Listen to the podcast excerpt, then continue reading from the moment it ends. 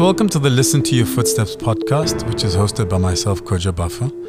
And this is an extension of a book that I've recently released called Listen to Your Footsteps, which is a collection of essays, thoughts and reflections and some poetry around the different things that I've learned kind of traversing this world as an African and as a man. As a father, as a husband, as a human being, in terms of making sense of both the world, but also just drawing lessons from the different experiences that I've had.